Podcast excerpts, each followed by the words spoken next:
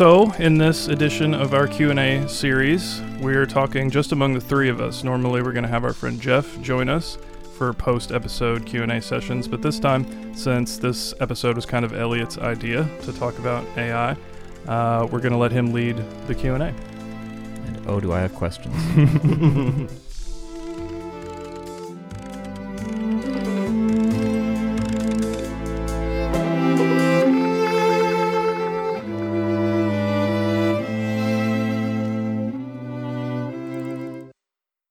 so, AI, uh, when you look at the development of what's what's possible, like what might be coming down the pipe, there's kind of a few premises that, that somebody could thoughtfully set up that, you know, if true, would be really interesting for humanity. So I want to just kind of lay out the kind of the basic structure of, of what that type of a future could look like, just briefly, and then ask us to suspend disbelief for a moment. And if this is if there's a non-zero chance that this could be Mm-hmm. what comes to pass, it seems like anything above a zero chance is worth the conversation. When, oh, is when this it- like a when the Pascal's implications- wager kind of thing? sure, sure. So let me just lay this out, and then I've got I've Yeah. got uh, just a small handful of questions to that I, I'd love to hear each of you respond to, and this can be in lightning form, or if it gets longer, that's fine too. So, Sure. All right. So AI right now is already a black box, and this is one of the Right. big conversation pieces. Yeah. So the explainability of AI, uh, it's it's kind of this double edged thing. In order to to receive the full benefit of AI, we kind of have to take our hands off the reins because it's going to come to conclusions and solve problems in ways that aren't humanly possible. It's recognizing patterns, and uh, so this is this is where the AlphaGo thing, like you you just don't tell it anything, and you give it a goal, and however it gets there is what happens. But if we had defined the path, it wouldn't have actually been as good. So if we have to take our hands off of AI in order for it to reach its ultimate end. Like that's so that's one kind of pillar I would set up. Mhm. Then there's the idea that we haven't yet we haven't yet done this, uh, at least at a, a large scale level, but AI will eventually get to the point as we take our hands off the reins where it will need to be the one to improve itself rather than us programming. You take the current intelligence of of this system, you turn it on itself so it it now can self improve, it gains greater intelligence, and now you apply that greater intelligence to that cycle once again, Yeah. and it creates this loop that sends us on an exponential accelerating trajectory towards super intelligence that, that would make for that AI to explain to us why it's doing what it's doing or where its motivations are coming from or anything Mhm. uh, like explaining to an ant how to build a skyscraper like bending down on the sidewalk and trying to have that Mhm. dialogue like it just is that it will be that far different from us in our intelligence and our comprehension so we've talked about I, i've mentioned before for the rest of history we've only ever known to interact with something that is omnipotent omniscient Mm. Omnipresent uh, I guess unless you guys do more takedown episodes on these terms, like these these are the things we've traditionally defined as God. So, uh, at the point where something else could start to fit those labels, like that has to mean something. So, so it's difficult to know how superintelligence would begin to develop its own motivations and shaping reality in, in ways that are really hard to anticipate right now. But in a world that is super connected, so where economies and utilities and supply chains and militaries and media and every connectivity itself is all controlled by whatever this thing is, it's not unreasonable to to think that this would lead to a, a thing that controls everything as every aspect of life and then whatever it wants to have happen would happen. So if everything goes well, this could ultimately lead to something that resembles human immortality if AI decides that it's going to be a good idea to solve medicine and climate change and biology and uh, like just go right down the list, uh, it could maintain our humanity or at least our consciousness indefinitely. So that's that's one way. Or on the flip side, it could be our extinction event if it decides that uh, actually the problem is the humans. The whole climate would just be better off without the weight of the, this pesky species. So, yeah, non-zero chance that it goes one of those two directions. So let me just ask now a couple questions that would kind of play out one of those scenarios or the other. I'd love to hear your response. So so how should Christians relate? Or maybe is there a point where they should resist the rise of a godlike being? Mhm. So should we see this as like this is a Tower of Babel moment from which we should abstain even if the outcome is ultimately good? Yeah.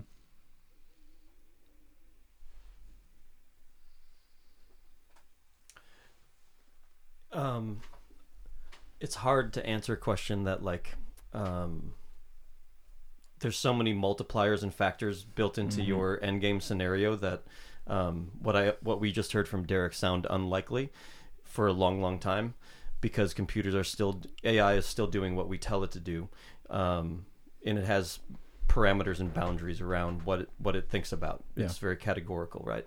You're talking about something that all of a sudden transcends those categories and can think and build on its own. Um, so I would like to that. I wish you would have asked that of Derek, is what I want to say. but as far as will there be boundaries that we, we will, as Christians, say we can go this far and no further? I think probably, yeah, I think so. I think um, I think s- spiritual movements and religions they get trashed all the time for destroying the world and all the wars being blamed on religion, all that stuff. And some of it is true, but some of it is an overestimation because I think people in religious and spiritual communities have been kind of the, um, in some ways, the the ethical heart of humanity and said ask questions when slavery whatever you know Yeah. So i do think that we should be engaged. I do think that we as christians as followers of christ should be in on these these conversations and we should be at the boardroom meetings. We should be and this isn't like the domains of like let's be involved so we can take over the world. It's just i think i want to hear from more people like derek Schuurman and people who are thoughtful but also faithful people. Um, because i do think we're going to be hit with a lot of ethical and moral questions about how much is too much and when should we stop pushing the button that says that keeps going forward um, and i think from listening to derek it sounds like we have more control of that than the the doomsday scenarios like you just mentioned kind of play out that that's um, more it's both likely and unlikely but i'm stumbling my way through saying yes i think we should Mm-hmm. be ready to hit that like nope that's that's too far. We shouldn't do that. That's that's not going to be good for humanity even though there's many a million reasons why it might be. Hmm. um, and i think we're faced with those choices all the time when it comes with Yeah. violence war guns you name it. The depressing thing is when you when you mention guns and how much christians have fought against regulating guns. There's a million reasons behind that as well and hopefully it's different with ai um, vaccines you could go down the list but um, Yeah, my hope in regulation being something that somehow contains AI, like when you look at how effective we've been at regulating something as like a single channel as social media, mhm. um, it doesn't leave me hopeful that a revolutionary technology, like it's been Hmm. over a decade now of social media having its way with our brains and and yet we still haven't we're not even close to figuring out what do we do to actually channel this technology in a helpful way for humanity Yeah. um, so Hopefully, we'll have learned some lessons from all of those failures. Yeah, that will yeah. help And I mean, in this, but is that is is- optimistic. as we were talking through with Derek, um, f- historical technological advances, electricity being uh, created or telegraph being uh, invented, all the things, you know, like people were freaking out when machines could sew things, you know, in the early early 20th century, saying this is going to be take all our jobs away and all that Mhm. stuff. We will always be having those conversations, I think, whether it's AI or the next developments. Um, and always, I think, like we should be at a moment where we have all this information and we don't have half of our country believing in conspir- conspiracy theories and Yeah. in in lies, basically. yeah But the reality is, is that we have all this technology, we have all this ability to find out what's true and what's real, and we choose to ignore it. So part of me also thinks that we might be the limiting factor in how far Yeah. AI might go because we choose to believe lies sometimes. Yeah, and to, to tip my hand, this is I asked this question because I'm an AI optimist, and I do think I like, I think a lot like you said, Kyle. Like this could be the thing. Yeah. Uh, just like you put all of those other technological advancements together, and the quality of life that we experience, the lifespans, uh, and just the comfort that we experience are so far above what it's been for the rest of history. Like I I do see that I I think AI brings us even further along that line. Like the biggest danger I see with AI, like realistically, I guess aside from extinction, is it. we all just get really soft because life is so good and comfortable. Like that's Yeah, those are the worried. types of questions I would think about. Okay, Not so about that one. And let me just let me just give a disclaimer. I just said that half the country's you know, believes in false information and conspiracy theories. That's not the truth. The reality, though, is that half the country voted for a person who Mhm. supports those things. But I know that not everybody believes Right. in. But like shockingly large numbers of people do Yeah. straightforwardly Yeah. believe conspiracy theories. yeah, half of our religious tradition, I guess. well, more than that. Yeah.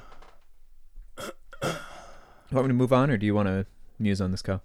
Oh, there were other questions. Oh yeah. Oh, okay. Well, I wanted to ask Randy um, about the Babel analogy and what you thought of that. Like, what do you think this is? That does what does Babel actually? What is that story actually about? I like. It seems unlikely to me that it's a a kind of um, cautionary tale about human ingenuity. That's how it's often read, but I don't think No, That's what it I'll, is. I'll like so the the Sunday school answer. I'll give that, and then you can like show me where it's wrong. Like this was people trying to get to God with their own strength, like trying to to be to to transcend. Yes, and Right. I have to.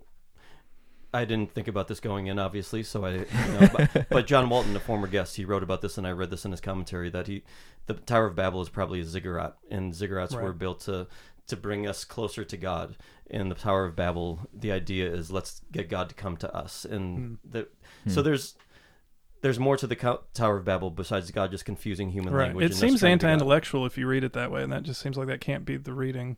Yeah, there's more to it. I'm just not at a place where I'm Yeah. remembering or qualified to answer that right. Like now. I don't see Okay. any anti-intellectualism in what I would consider essential Christian thought, and I know that's like dangerously close to a, a fallacy that I want to avoid. But like, I don't read anti-intellectualist strains in the Bible when I read the Bible.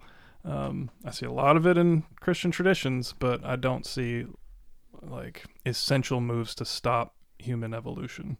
No. And in fact, I, I read the New Testament as kind of the opposite of that. Yeah.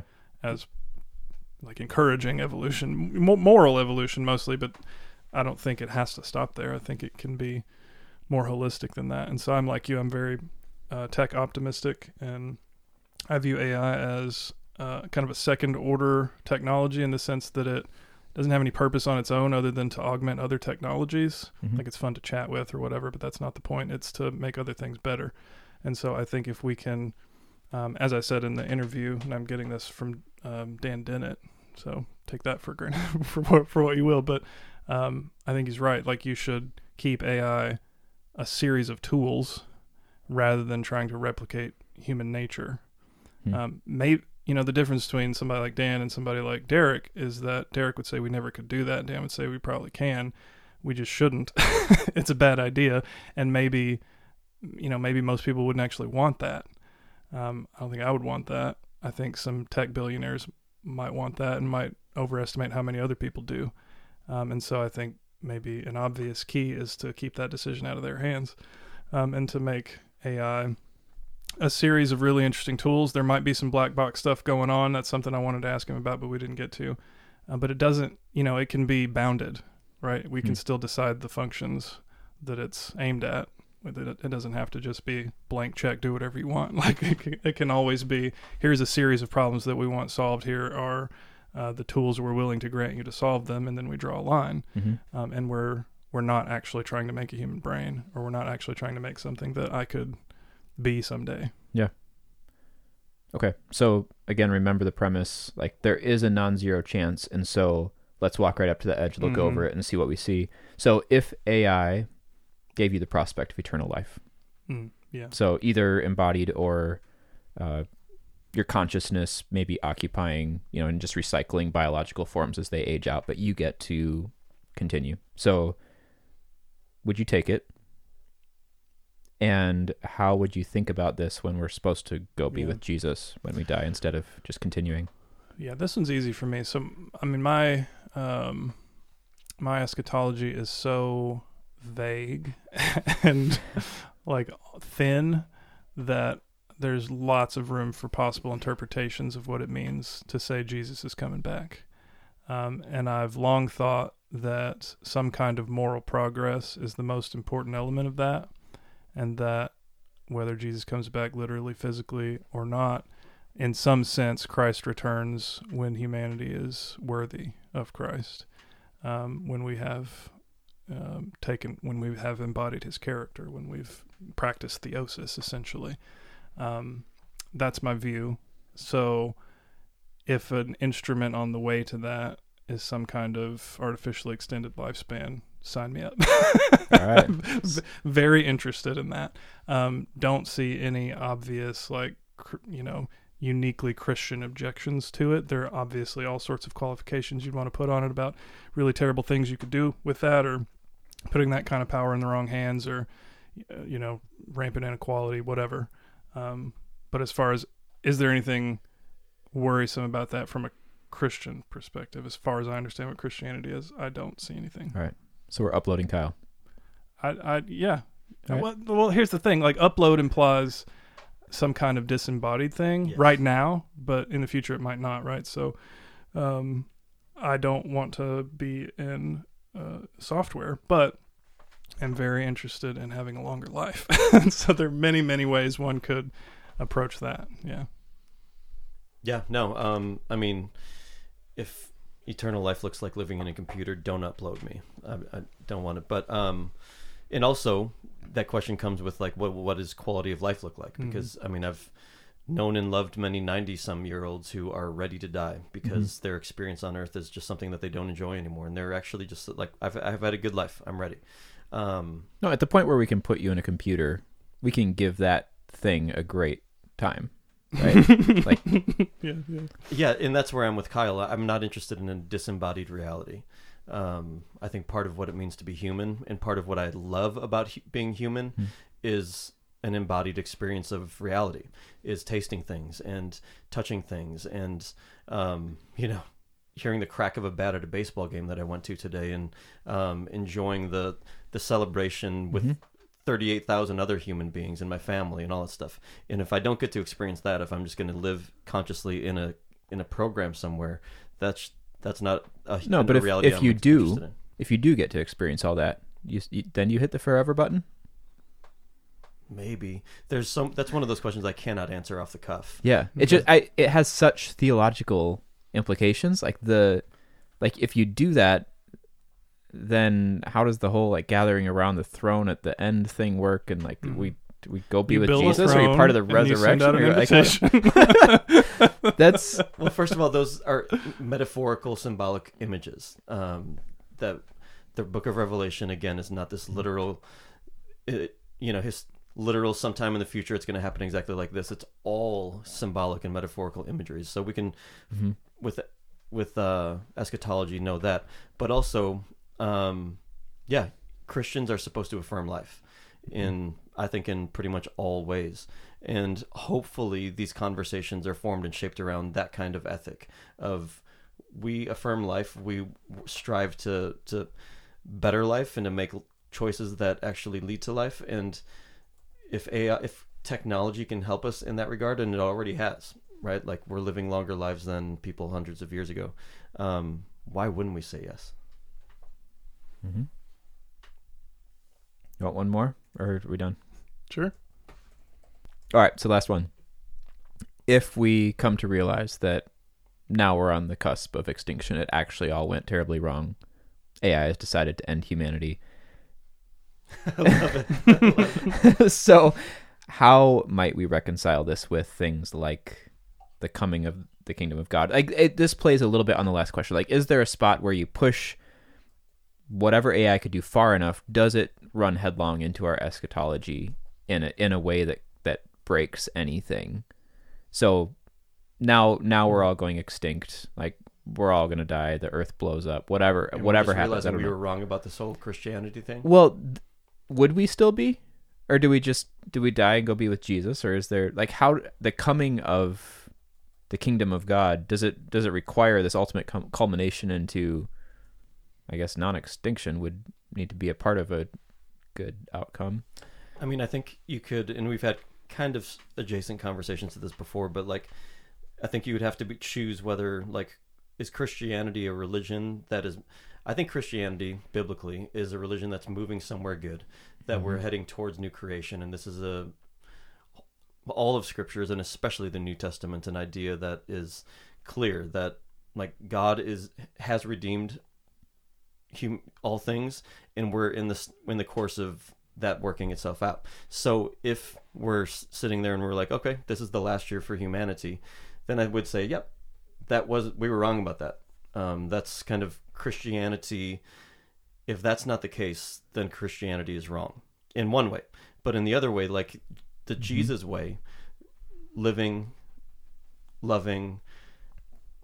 In all, in all the ways like Jesus, that's something that I don't think is tied to a certainty of whether Christianity is real or whether the scriptures are reliable or whether new creation and new in the kingdom of God is going to come and be be a thing. Hmm. The so then it would for me it would just jump to like a way of living and an ethic of like I love Jesus way. I'm a Jesus follower. It's kind of like the um who's the the guy in India Gandhi. whatever. Yeah. kind of Gandhi, but they're whatever. We'll have to edit the uh, stupid Patreon thing. But then it just The becomes, Dalai Lama. The Dalai Lama. Fuck. There you go. yeah. Um, That's then it just becomes, brother. Then it becomes that. That's when it becomes like I'm following a guru named Jesus Yeah, for me. yeah. You know what I mean?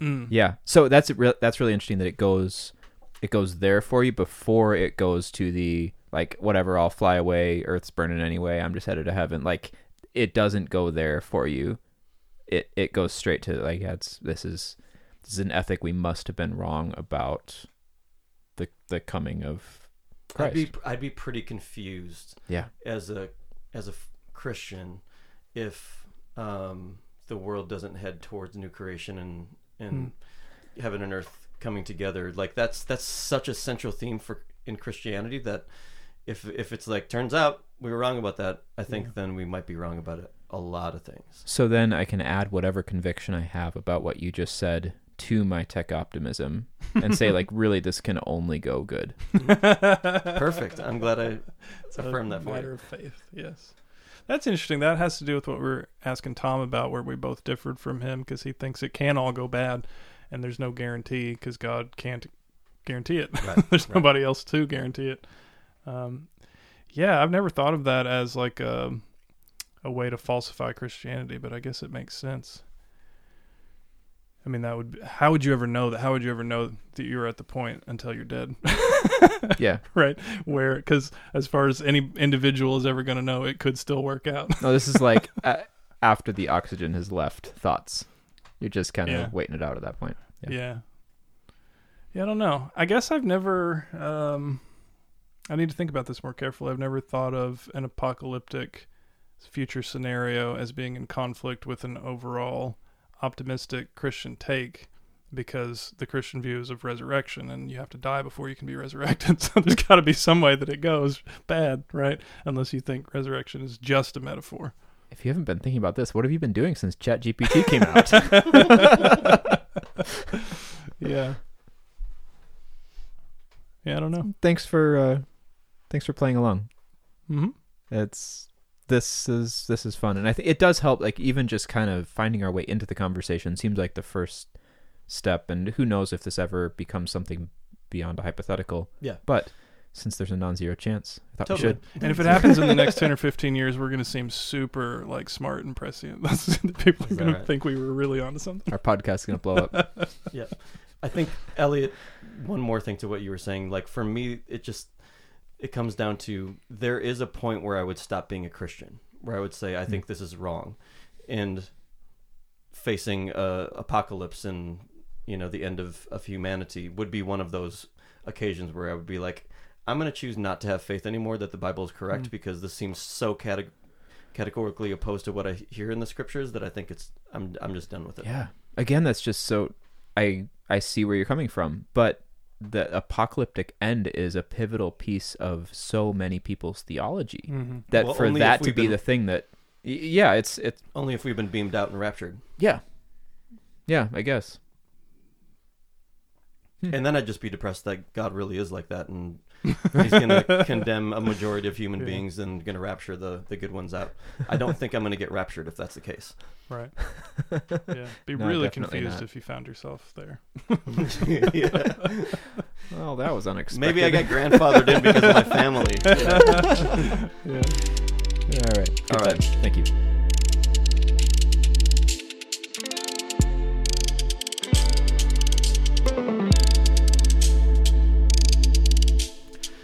Thanks for listening to this Q&A session. We love this kind of dialogue. So if you have questions, you can email us at Pastor and philosopher at gmail.com. And if you submit a really good question, it might end up in one of these Q&A segments. And if you really want to go deeper, subscribe at our top tier on Patreon and just have all the chats with us you want. cheers. Cheers.